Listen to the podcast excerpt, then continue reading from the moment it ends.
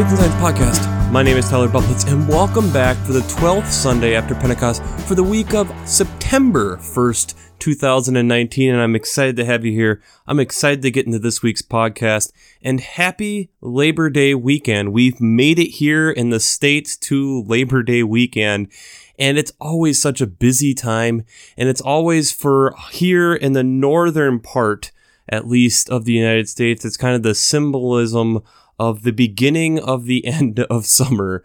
At least Minnesota, they always say, because you have the Minnesota State Fair, that it is the official end to summer. And I usually think there's still a couple weeks left where the weather at least makes it feel like it's still summer. But we are in that beginning of that transition, that beginning of the transition of seasons that we see around us, but also within the church year, like we've talked about the last few weeks, as we're getting into the education year. And it's an exciting time. It's a time that I feel like the church kind of gets some new life as we head in toward the end of this year C, and we get the last few readings here that we have of Luke for the year. So I'm excited here this week. I think there's some really good news, and I know last week I was a bit of a downer, and I'm still trying to grapple with all the stuff that went on last week. So before we get into it, let's talk about the Twitter question from last week, which was, where do you or we need to change our lives to be more sustainable and take a leap of faith? And it's a deep, hard-hitting question, and I think it's one of those where I know from the conversations that I've had with people over the last week, it was good to bring that to light. It was kind of fun also to feel like I was kind of on the front line of being able to talk about that news. And to be honest, what we've heard over the last week from Brazil hasn't been necessarily the greatest. There's been some definite improvement, but there's also been a lot of negative. And it's difficult to be able to get through. I know G seven happened this last week, and where G seven said they wanted to donate money, but there's been some quarreling back and forth between some of the G seven leaders and the Brazilian president. And there's been a lot of blaming both ways. But I think there's also a point where helping us understand really what we're doing and starting to try to understand how big this issue actually is. I'll attach a video down below from Hank Green. He goes through kind of talking about why this is such a big issue, and I think in a very well done manner. He talks about evapotranspiration, which was how clouds form and how that affects even weather here in North America. I think a lot better than I could ever explain it, so I'll attach that link down below. Again, I'd highly recommend at least checking that out. But to get to the answer of what I was saying with becoming more sustainable, I know for one thing this last week, I've been trying to bike to work a lot more. There's still been a couple times where I need to take my vehicle, and there's always still going to be those occasions, but there's a lot of times where it was essentially just me and I didn't really need the extra space. And yes, it takes a little bit longer, but it's a good excuse for me to do some additional exercise. And I'm in the fortunate position that I really am not that far from work. But I think there's a lot of little things that I can still work on and still consider myself. Thinking about just when I have lights on at my house, when am I eating certain foods, which we'll get into a little bit more this week. Getting into when I decide to do different things, thinking a little bit more about the planet. And I think it's a hard conversation, but a good conversation to have with oneself. The second shameless plug, like we always do, I'm going to plug Working Preacher. If you haven't checked out Working Preacher, I'd highly recommend it. Between their Sermon Braidway podcasts, their commentaries, their discussions, you have amazing professors at Luther Seminary putting together something to be able to help you, guide you. And the commentaries have people from all over the globe trying to breathe insight into these texts. If you haven't checked out working preacher dot org, I'd highly recommend it. Since I'm not an ordained minister, I use them on a weekly basis to help prepare myself to bring you this podcast week after week.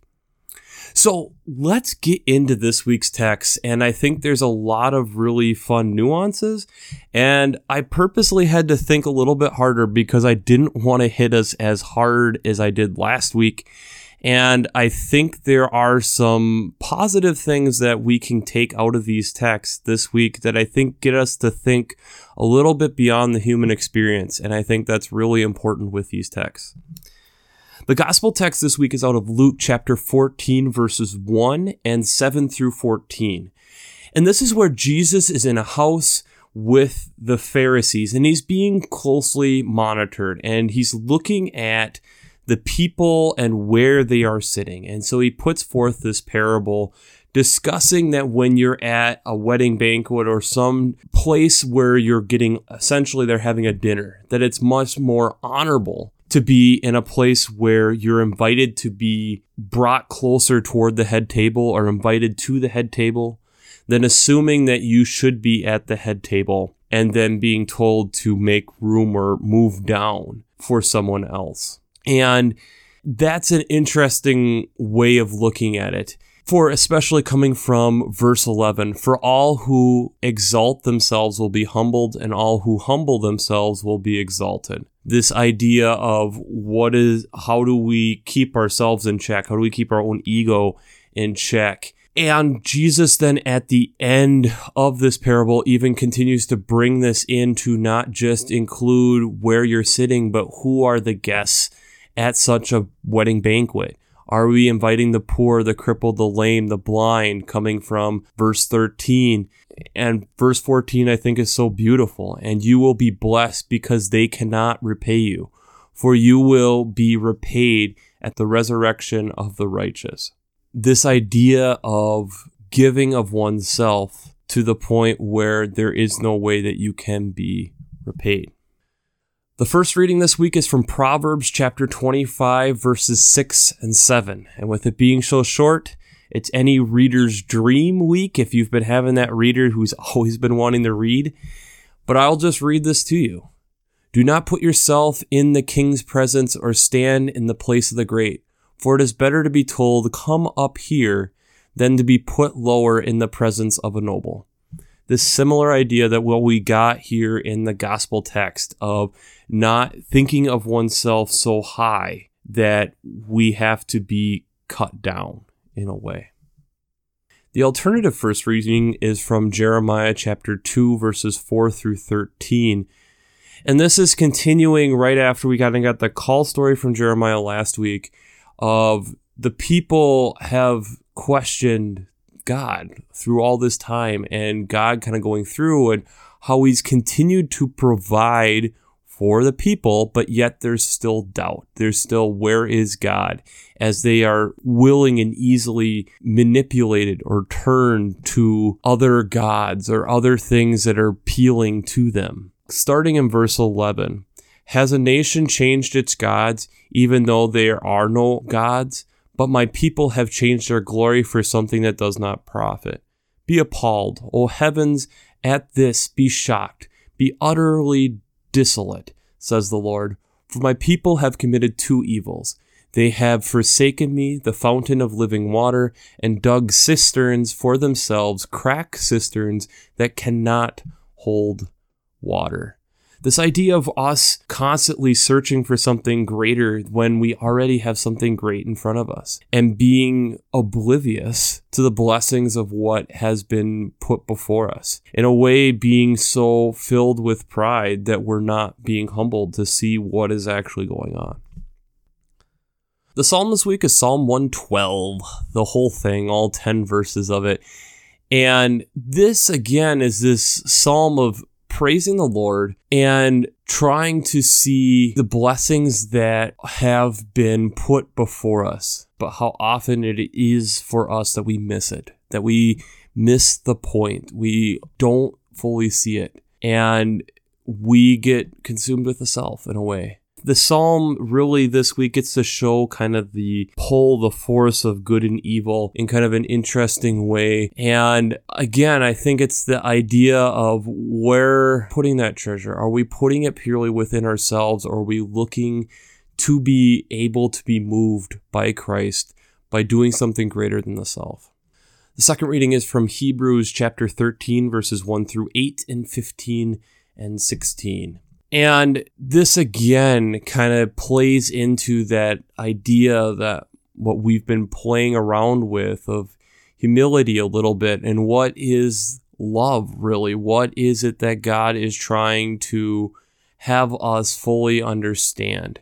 This idea that Christ is still the same yesterday, today, and forever, and that includes people who we may not necessarily want to include in that.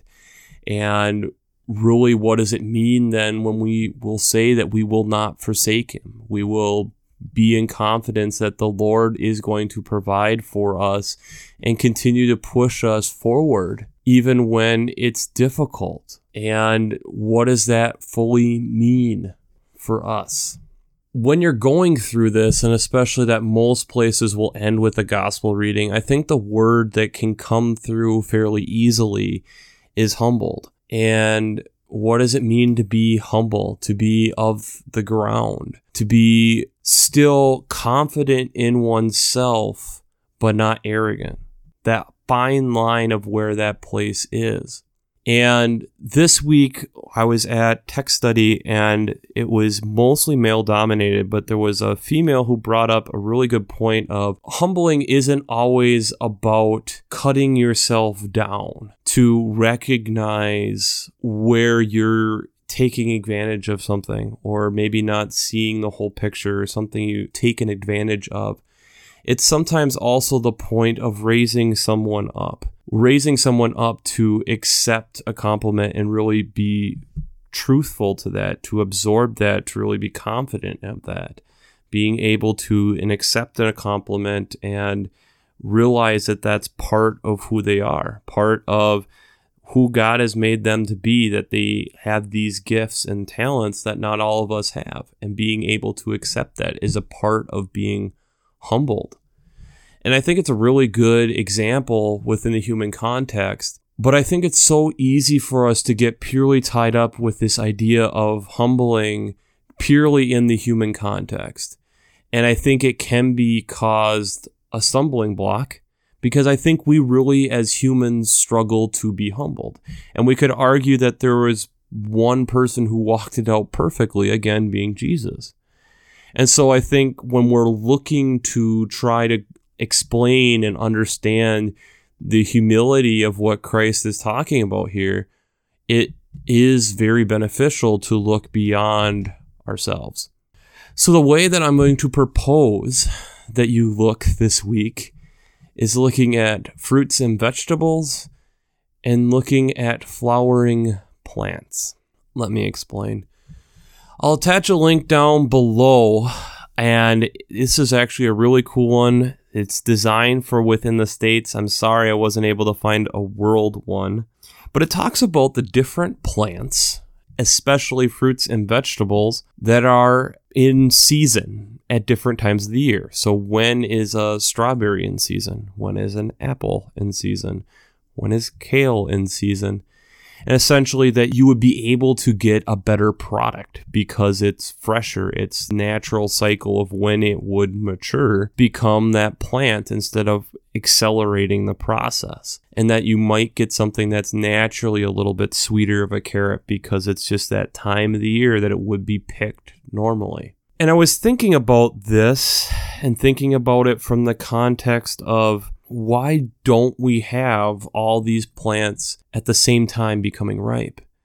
Not only would it be very difficult for us as humans or any creature to be able to eat the fruits and vegetables that would be around us, but it would also be that how would you pollinate all these plants? How would they be able to grow if they're all competing for the same period of time? And I would argue in a way there's a humility within plants that they understand that there is a time, there is a season for me to be ripe, and there is a season for me not to be. And I think it's really easy, again, to think about this, especially in wildflowers. So for the area that I am in, one of the flowers that I really enjoy seeing at late spring, early summer, kind of that turning point for me, is when I get to see lilacs in bloom. And that to me kind of is a signal that summer is here.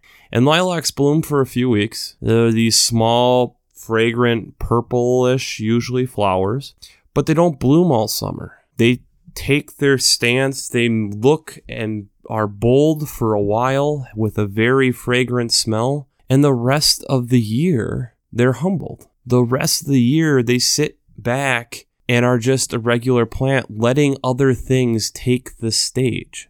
And I think we can even see that in when we're driving and seeing these weeds or weeds in the ditches, wherever we are, that there's typically some time of the year that they flower. And at that moment, we don't think they're as bad. We're ab- absorbing it and looking at it and saying, wow, look at this plant that I've ignored and seen as a as a nuisance for so long. And suddenly look at what it created, this beautiful thing. And who knows, two weeks, a month, we won't probably look at it the same way. It's one of the beautiful things about the season of life in general, is if you know how things work, you see the beauty of different things going on. It's part of what makes a master gardener a master gardener. They are able to plant a garden that they realize when different things are going to bloom. So they always have something in bloom, always have something that's taking the stage, if you will, but that there are other plants around waiting either to be the next plant to take the stage as the other one humbles itself to lend offerance to the next plant to come. And I think we even see this, especially in the area that I am in, with deciduous trees. And in deciduous trees, it's such an interesting thing. It's the time when it's shutting itself down. It's calling it a year, that the chlorophyll that's in the leaves finally leaves the leaves, and we see the true colors of the tree, like its final hurrah of look at the beauty that is around us, as we all see it and know that, especially here in the northern U S, that we are going to continue to get colder. And as we absorb the beauty of those leaves for a couple weeks, they fall, providing nutrients for the ground for the next year, for the grass to grow and all the different plants around, but also leaving a way for the beauty of winter that is to come. No matter how much we may complain about it, because at times it gets long and it gets cold, there is still a beauty to winter. I think when we look at this and see that nature is this constant cycle of humility, constant cycle of, I am here for a period of time. I am here to present myself, and then I must step back to let something else take the main stage. I think it helps us understand this. I think it helps us understand that when a plant is in that situation, it can prepare for the moment that it's ready to bloom, but it still has to wait with anticipation for that time when God says, now is the time. Now the conditions are correct for you to bloom, for you to blossom, for you to show the beauty of the creation that I have made you to be. And I think it's one of the things as humans, especially in the world in which we're in, when we talk about quarter margins and we are looking at how can we get more efficient, how can we move faster, how can we do more, we have to understand that there is still a point where maybe it's better if we were like that for a short period of time and the rest of the year we were preparing. The rest of the year we humbled ourselves, took a step back, and realized it's okay to play in the background. It's okay to let others rise up and be confident in who we are, or be that weed that's ignored for all the year and be willing to appreciate that weed when it suddenly changes into something we can't explain. If you want to look at another weird plant example, would be milkweed. Milkweed is a weird plant. It's, it's kind of soft on its leaves. It's got these big pods that it makes throughout the summer. There isn't really a flower that it makes, but it's essential for monarch butterflies. It's essential. It's so powerful. It's got this milky sap. That's where it gets its name, milkweed. So there's a lot of people, especially where I'm at, where people are leaving milkweed. It's not a very pretty plant. And the coolest thing you get is in the fall when the pods open and you get these little floaties all through the air. But in that, humbling of it, it ends up bringing a different beauty to life. It lets us realize and appreciate the power of the monarch butterfly and the amazing migration that they do each year, and to be able to provide for a butterfly like that, to be able to grow and succeed and to take the stage. But it's this plant that, in order for these beautiful monarchs, we have to realize to appreciate this plant that really doesn't have a lot of color. There's a time for us to sit back and appreciate. There's a time for us to set the stage. But I think there's also a point of us realizing that we aren't always the center of attention, and we need to be okay with that. And I think it's something as human beings, as a species, we need to work on. Maybe it isn't always about us knowing everything that's going on all the time. Maybe it isn't always about us trying to think about how can I be more efficient? How can I do more? Maybe there's a time to shine and the rest of the time is to be in the background. Maybe it's a time to be in the background and support something else to grow. And that's when we really see the true colors of who you are. We're called to appreciate the creation. We're called to appreciate God and everything that He has done for us. But to do that, that means we can't always be in the limelight. We sometimes have to be in the background. Because when we're always in the limelight, how do we get to appreciate being in the limelight? How do we get to appreciate when others are being in the limelight? How do we get to have that feeling of helping someone get to the limelight and accept the limelight and whatever that limelight may be? So the Twitter question this week will be, where else around you do you see the humbling of creation? So I brought up mostly in plants and flowers and trees. Is there other places where you're seeing the humbling of creation? And what can we learn from that? So where else do you see the humbling of creation? And what can we learn from that?